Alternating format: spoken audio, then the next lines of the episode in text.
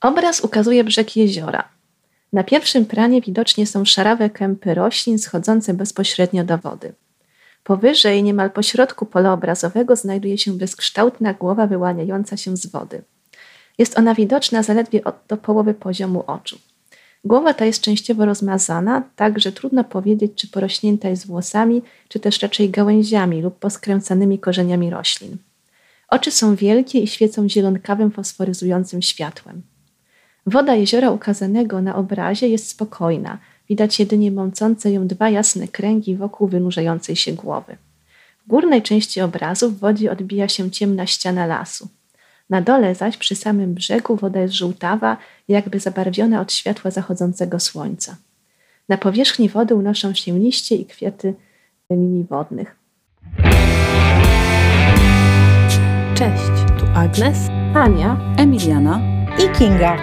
Słuchacie podcastu Elfy i Trolle, w którym opowiadamy mniej znane legendy i podania z dalekiej północy. Zabierzemy Was do Norwegii, na Islandię i Wyspy Owcze, by podtrzymać tradycję nordyckiej wieczornej gawędy. Więc zaczynamy. Zapraszamy.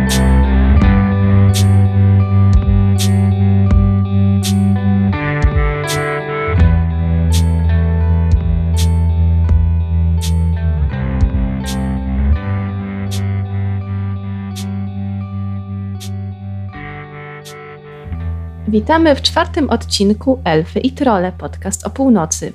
Dzisiaj zabieramy Was do Norwegii i opowiemy o tamtejszych wodnikach. Przy mikrofonach Ania i Emiliana. W poprzednim odcinku Kinga i Agnes wprowadziły nas do świata nordyckich i europejskich wodników.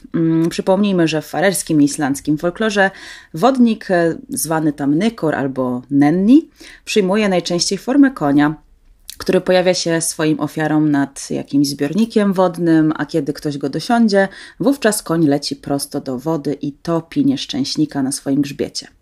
Theodor Kittelsen, autor obrazu ilustrującego nasz odcinek, również przedstawiał wodnika pod postacią konia. Znamy dwa obrazy olejne tego artysty, na których biały rumak z bujną grzywą to przedstawienie Nøkkena. Na jednym z nich koń stoi nad wodą w blasku księżyca, natomiast na drugiej wskakuje do stawu z chłopcem na swoim grzbiecie. Ale podobny staw pojawia się na obrazie, którym ilustrowałyśmy ten odcinek. Aniu, z czego bierze się inna, wydawać by się mogło, mroczniejsza wizja wodnika, którą namalował Kittelsen w tysiąc dziewięćset czwartym roku? Myślę, że tutaj warto byłoby zacząć od tego, czym są Nøkkeny w tradycji norweskiej. Nyk bądź nyk, pisany na dwa różne sposoby, to jest nazwa, która wywodzi się bezpośrednio od staroislandzkiego nykr. Jest to postać wspólna dla północno-germańskiego folkloru i trudno też zdefiniować jej korzenie. To jest trochę takie paradoksalne, bo z jednej strony on jest taki bardziej znany, a z drugiej nie wiadomo do końca skąd się wziął.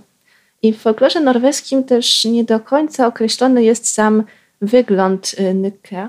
On należy do takich zmiennokształtnych istot, może przybierać bardzo różną postać, żeby właśnie zwabić ludzi do wody. Najczęściej pojawia się jako koń, ale potrafi też wyglądać jak łódź, jak jakaś ozdoba porzucona na brzegu, nawet jak drzewo. I każda osoba, która do takiej łodzi wsiądzie, czy też dotknie takiej ozdoby, albo będzie próbowała się wspinać na takie drzewo, no to niestety zostanie przez Nyka złapana. No i to, co jest takie jednoznaczne, jeśli chodzi o Nyka, to to, że on jest postacią złą i on zawsze występuje jako postać zła, nie zdarza się, żeby ludziom w czymkolwiek pomagał. Jedyne, co go interesuje, to to, żeby wciągnąć jak najwięcej osób w odmęty wody. Dodatkowo Nyk potrafił też krzyczeć i te krzyki Nyka miały zwiastować śmierć. I są wręcz takie wierzenia, że on potrzebował co najmniej jednej ofiary ludzkiej w ciągu roku, żeby się jakoś tak nasycić, chociaż oczywiście im więcej, tym lepiej. No wiadomo. I też w folklorze norweskim on się łączy czasami z innymi istotami żyjącymi w wodzie, między innymi z Fossegrimem, który żył w wodospadzie, i y, Nyk przejmuje y, takie zdolności muzyczne Fossegrima, y, szczególnie w północnych rejonach Norwegii, gdzie on y, potrafi występować jako taki uzdolniony skrzypek i e, też można się od niego takiej gry na skrzypcach nauczyć. No właśnie, czyli ten nyk może mieć, um, może wyglądać na wiele sposobów. Już wiemy, że może występować pod postacią konia, um, ale ten dzisiejszy nie ma nic wspólnego z koniem i jest dosyć no, niepokojący. Jak wygląda ten obraz, który dzisiaj ilustruje nasz odcinek? Obraz ukazuje brzeg jeziora. Na pierwszym planie widocznie są szarawe kępy roślin schodzące bezpośrednio do wody. Powyżej, niemal po środku pola obrazowego, znajduje się bezkształtna głowa wyłaniająca się z wody. Jest ona widoczna zaledwie od, do połowy poziomu oczu. Głowa ta jest częściowo rozmazana, tak że trudno powiedzieć, czy porośnięta jest włosami, czy też raczej gałęziami lub poskręcanymi korzeniami roślin. Oczy są wielkie i świecą zielonkawym, fosforyzującym światłem. Woda jeziora ukazanego na obrazie jest spokojna, widać jedynie mącące ją dwa jasne kręgi wokół wynurzającej się głowy. W górnej części obrazu w wodzie odbija się ciemna ściana lasu. Na dole zaś przy samym brzegu woda jest żółtawa, jakby zabarwiona od światła zachodzącego słońca. Na powierzchni wody unoszą się liście i kwiaty linii wodnych. Tonacja barw jest bardzo subtelna, niemal monochromatyczna, dominujące na obrazie kolory to szarość i żółcienie z niewielką ilością zieleni i bieli. W prawym dolnym rogu znajduje się sygnatura malarza z datą wykonania tysiąc dziewięćset cztery. I to, co jest ciekawe na tym obrazie, to to, że tutaj Kittelsen jednak wykorzystał tą niewielką ilość informacji o wyglądzie nyka, która znajduje się w różnych podaniach, czyli to, że ma wielkie oczy i że ocieka wodą, oraz jego upodobanie do przebywania w głębokiej, niczym niezmąconej wodzie, właśnie w takim miejscu, które jest zacienione. Hmm. W sumie jak patrzę na ten obraz, to myślę sobie, że Kittelsen się długo przygotowywał do przedstawienia nyka w ten sposób, bo już w latach dziewięćdziesiątych pojawiają się takie obrazy, na których właśnie mamy staw z tymi liliami wodnymi, czyli taki można, według mnie można powiedzieć, taki trochę rodzaj wstępu do tego dzieła. No i też w ogóle Kittelsen, dla niego często pojawiały się w jego, w jego twórczości właśnie takie elementy, no nie wiem, wody w lesie i, i właśnie tych leśnych stawów, ale jak się tak zagłębić w jego twórczość, to on już tematem, nie wiem, topielców, czy w ogóle jakichś takich potworów morskich zajmował się praktycznie na samym początku twórczości, bo już w latach osiemdziesiątych, kiedy zamieszkał przez chwilę na Lofotach, to fascynowała go z kolei otchłań morska. Więc y, wtedy, kiedy mieszkał w latarni morskiej u swojego szwagra, to stworzył y, wiele rysunków właśnie morza, ale też na przykład rysunki z Draugiem. Czy, czy twoim zdaniem to ma jakiś związek? Czy te postaci w ogóle są y, jakoś ze sobą spokrewnione w folklorze norweskim? Y, czy tylko łączy je woda i może jakiś element topienia marynarzy, rybaków? W latach osiemdziesiątych Kittelsen po raz pierwszy zajął się tak na poważnie ilustrowaniem baśni norweskich, między innymi na zlecenie Asbjörnsena, stąd też wtedy w jego twórczości po raz pierwszy w większych ilościach pojawiają się różne przedstawienia różnych postaci zwierzeń norweskich ludowych. I też w tym czasie powstał pierwszy rysunek, który ukazuje nyka w bardzo podobny sposób jak omawiany przez nas obraz. Można wręcz powiedzieć, że niemal identyczny, tylko kadr jest trochę szerszy. Tam ta ściana lasu w górnej części obrazu jest już tak dokładnie widoczna. To jezioro jest całe objęte w tym rysunku. Jeśli chodzi o Drauga, no to jest to postać bardzo różna od nyka. Przede wszystkim nyk należy do norweskich wetter, czyli tych takich ukrytych ludzi, fantastycznych istot. Natomiast Draug jest upiorem człowieka, czyli ma jakby inny rodowód. I pierwotnie Draugami były wszelkiego rodzaju różne upiory, między innymi też upiory skórhanów, które są opisywane w sagach islandzkich. Jednak z czasem w tradycji norweskiej, szczególnie związanej z wybrzeżem norweskim, Draugiem zaczęto nazywać już konkretnie upiory osób, które zginęły na morzu. no to oczywiście wiąże się z tym, że życie rybaków norweskich było wtedy bardzo ciężkie. Wielu mężczyzn traciło życie na niespokojnych wodach i stąd też taki obraz wierzeń. Chociaż czasami w niektórych historiach pojawiają się jeszcze takie wspomnienia po tych draugach lądowych, między innymi w takiej opowieści o młodym mężczyźnie, który udał się w wieczór wigilijny po alkohol do magazynu nad morzem i tam spotkał takiego ciekającego wodą drauga, takiego morskiego. Rzucił w niego butelką i zaczął uciekać, ale draug zaczął go gonić i wtedy on dobiegł na cmentarz i na tym cmentarzu krzyknął, żeby go dusze chrześcijańskie broniły, no i wtedy powstały z grobów te upiory ludzi, którzy zmarli na ziemi, zostali pochowani w ziemi poświęconej i zaczęli walczyć z tymi draugami z morza. E, więc to taki wręcz surrealistyczny obraz. I następnego dnia jedynymi pozostałościami to był taki nieporządek na cmentarzu i duża ilość trawy morskiej, która tam, prawda, zawędrowała podczas tej walki. I też no, to, dlaczego te draugi są takie niebezpieczne, no to ma związek z tym, że te osoby, które zginęły na morzu, zostały pochowane, a właściwie no, wręcz nie zostały pochowane w poświęconej ziemi, co też oczywiście było kiedyś bardzo ważne i jeżeli ktoś zmarł na lądzie, no to jedynie jeśli popełnił jakiś straszny czyn, był pochowany poza murami cmentarza. Czyli można powiedzieć, że to, co je łączy, to może bardziej wizualnie takie wyobrażenie właśnie jakiegoś potwora z wody, ale jednak jeśli chodzi o folklor, to są zupełnie dwa różne porządki, więc to, to raczej, że Kittelsen podejmuje tematy obu postaci, no po prostu wynika z tego, że szerzej ilustrował folklor norweski. Tak, dokładnie, bo jeszcze o ile Draug jest związany z wodą słoną morską, to Nyk z kolei żyje w wodzie słodkiej, głównie w jakichś jeziorkach, w górach, czasami ewentualnie w pobliżach młynów, ale to jest zawsze woda słodka. No tak, i, i można powiedzieć, że ci, którzy padają ofiarami tego Nøkkena, to są praktycznie no, nieszczęśliwi czy głupcy, którzy w trochę niefortunny sposób pojawiają się w złym miejscu, w złym czasie i dają się skusić.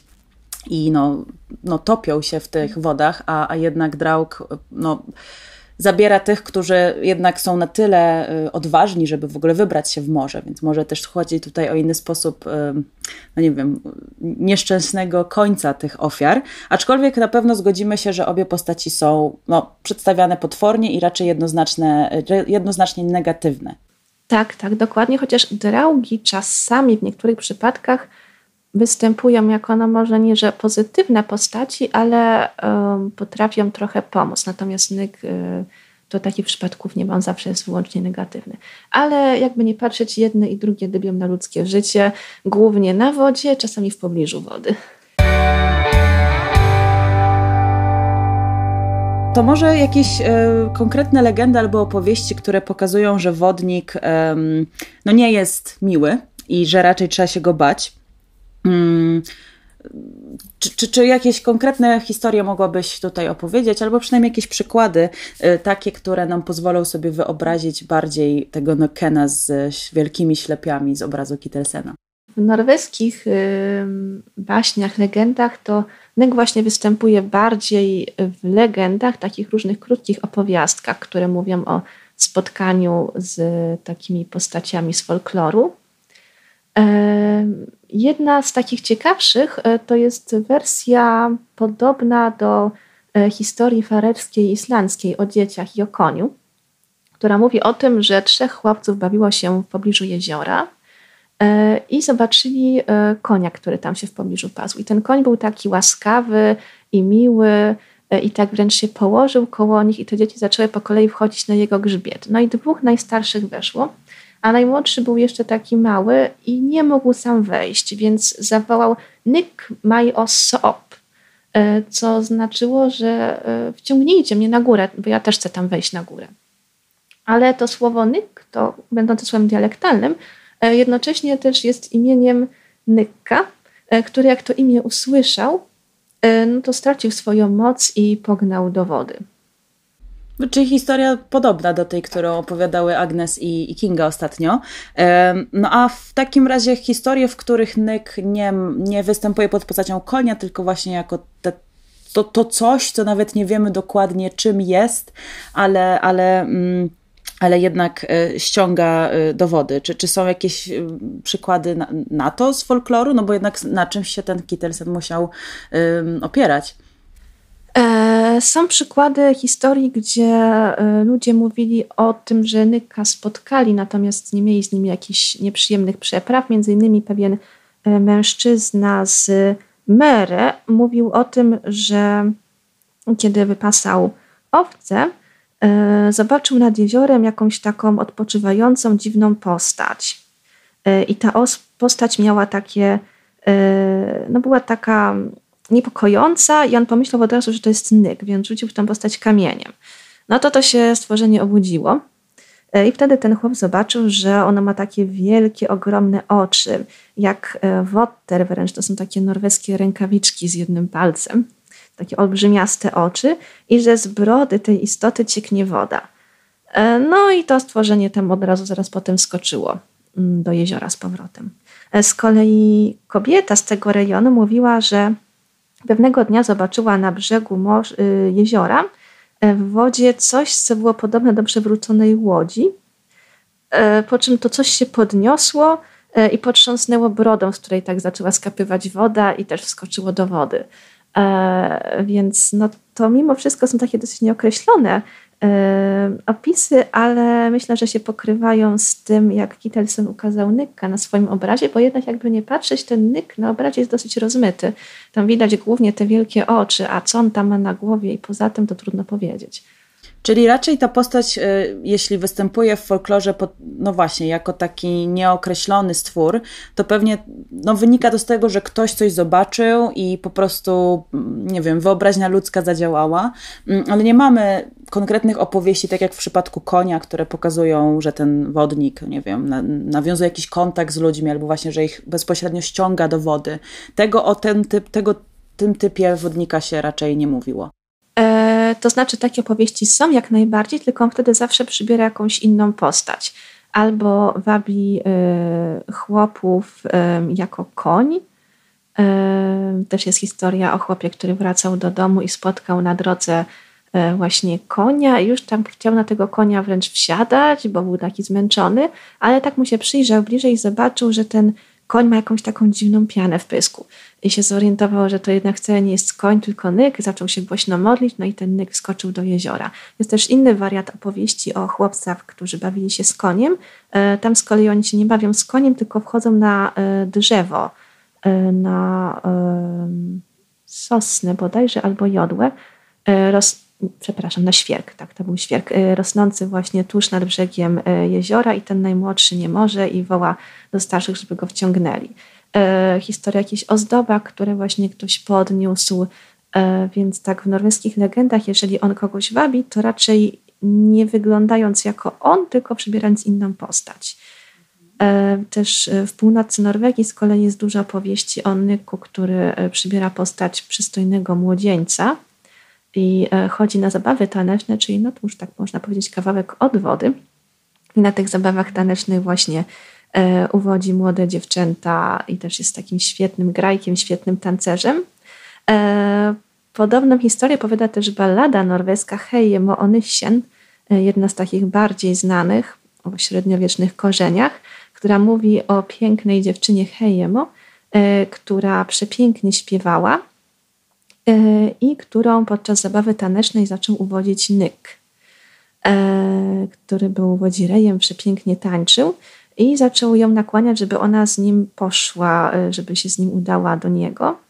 No i tak ona zorientowała się, że coś jest chyba nie tak i zaczęła się wzbraniać. No ale on dalej nalegał, nalegał, no więc ona w końcu poszła, ale miała ze sobą nóż i tym nóżem ugodziła go w serce. Więc w tym wypadku y, udało jej się obronić przed Nykiem.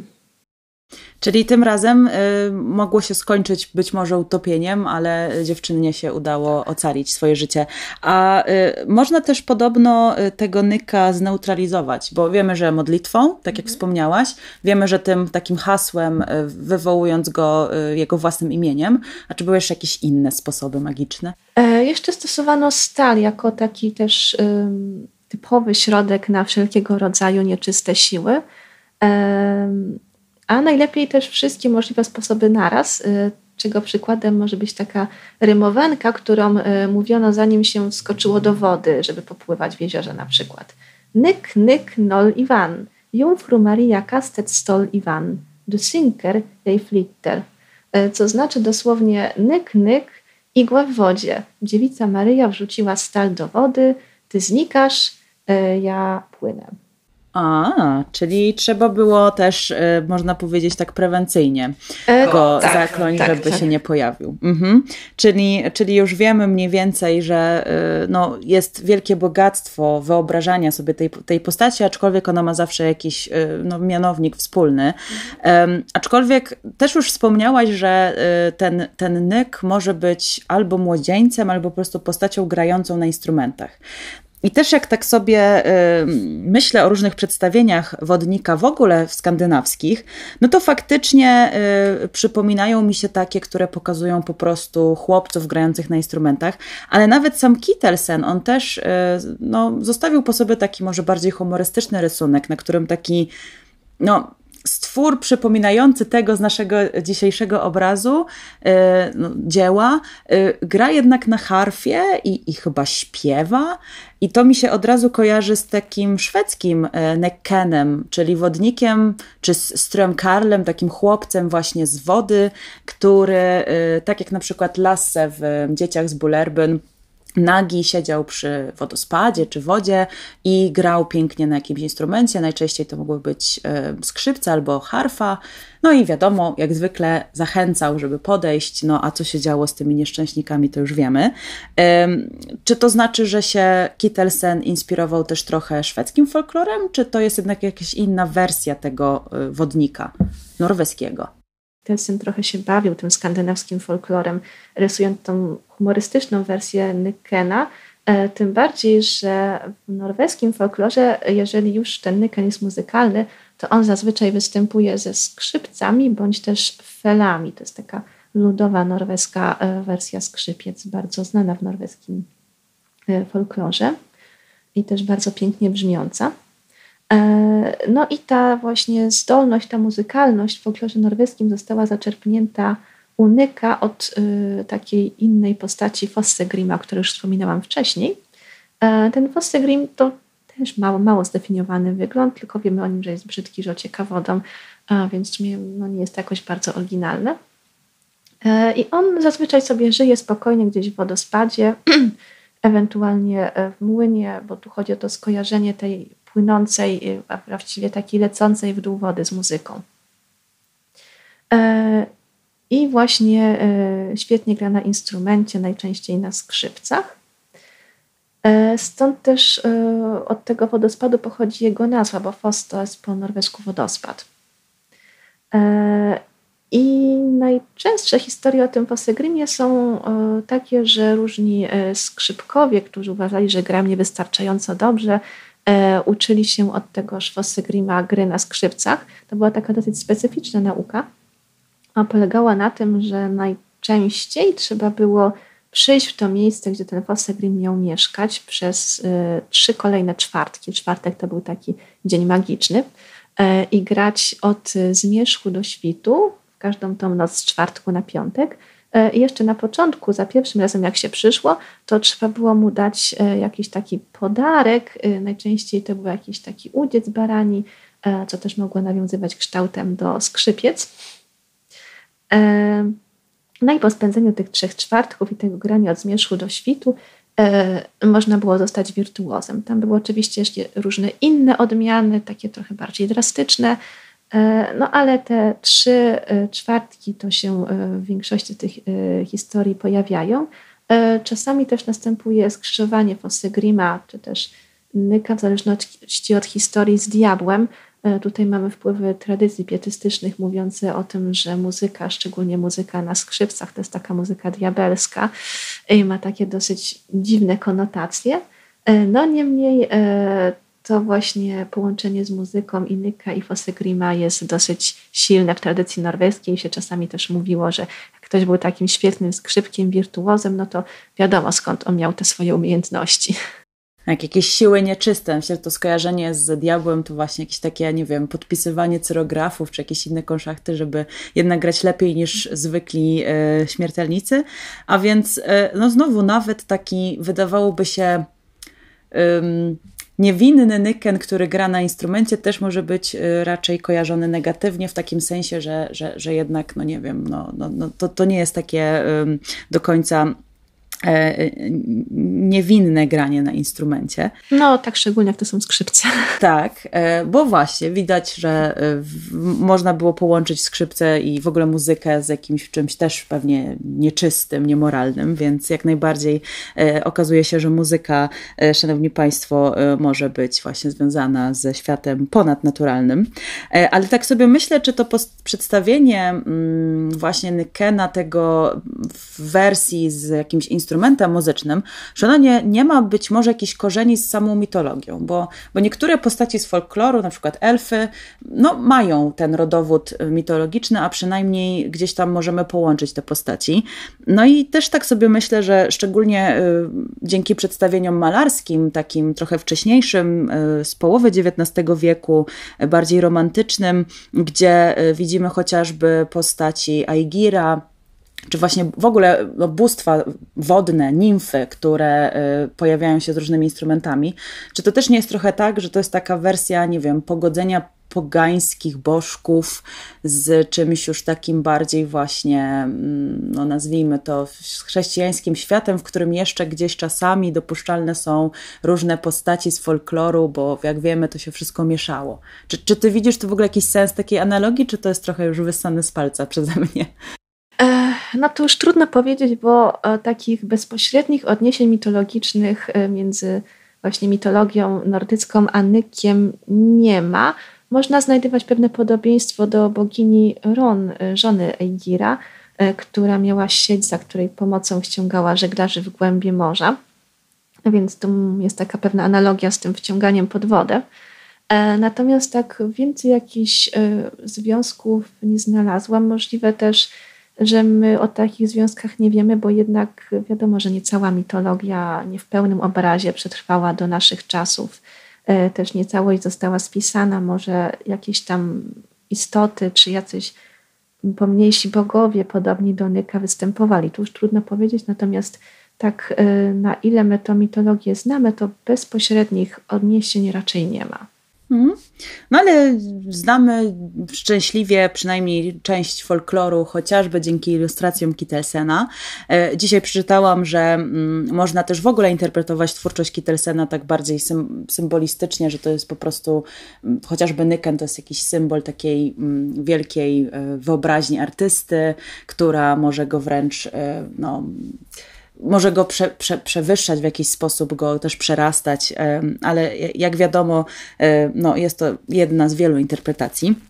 My się trzymamy tego, że Kittelsen ilustruje folklor i dzięki temu opowiadamy mniej znane historie ludowe. Bardzo dziękuję, Aniu, za te historie, bo sama słuchałam je naprawdę, słuchałam ich no, z wielką przyjemnością, więc dziękuję Ci za to, że mogłaś opowiedzieć coś na temat wodnika i mam nadzieję, że nie przestraszyliśmy, nie przestraszyłyśmy naszych słuchaczy tymi historiami. Ja również dziękuję za ciekawą rozmowę. Ja mogę spoko- zapewnić, że po Norwegii można podróżować spokojnie. Sama byłam nad różnymi wodami, jeziorami norweskimi. Nic mnie nie wciągnęło. Nie znam też nikogo, kto miałby jakąś taką dziwną przygodę, ale nigdy nic nie wiadomo. Może ty znałaś te zaklęcia i wiedziałaś, żeby się kąpać, mówiąc coś szczególnego do Nøkkena. No ale tak, zawsze lepiej mieć oczy, oczy i uszy otwarte, bo nigdy nie wiadomo, jakie ślepia na nas się gapią w lesie. Pamiętajcie, że dzisiejsze dzieło sztuki znajdziecie w grupie Sztuka Północy na Facebooku. Tam możecie też porozmawiać nad tym, czy ten obraz w jakiś sposób no, przypomina też wyobrażenie wasze co do dzisiejszych historii. Wszystkie informacje o najnowszych odcinkach i podcaście znajdziecie na Facebooku i Instagramie u Tule Tule. Do zobaczenia. Do zobaczenia. Słuchaliście audycji Elfy i Trolle, podcast o północy, który zrealizowano dzięki funduszom Rady Nordyckiej. Denne podcast-serien blev lagt med støtte fra Nordisk Råd.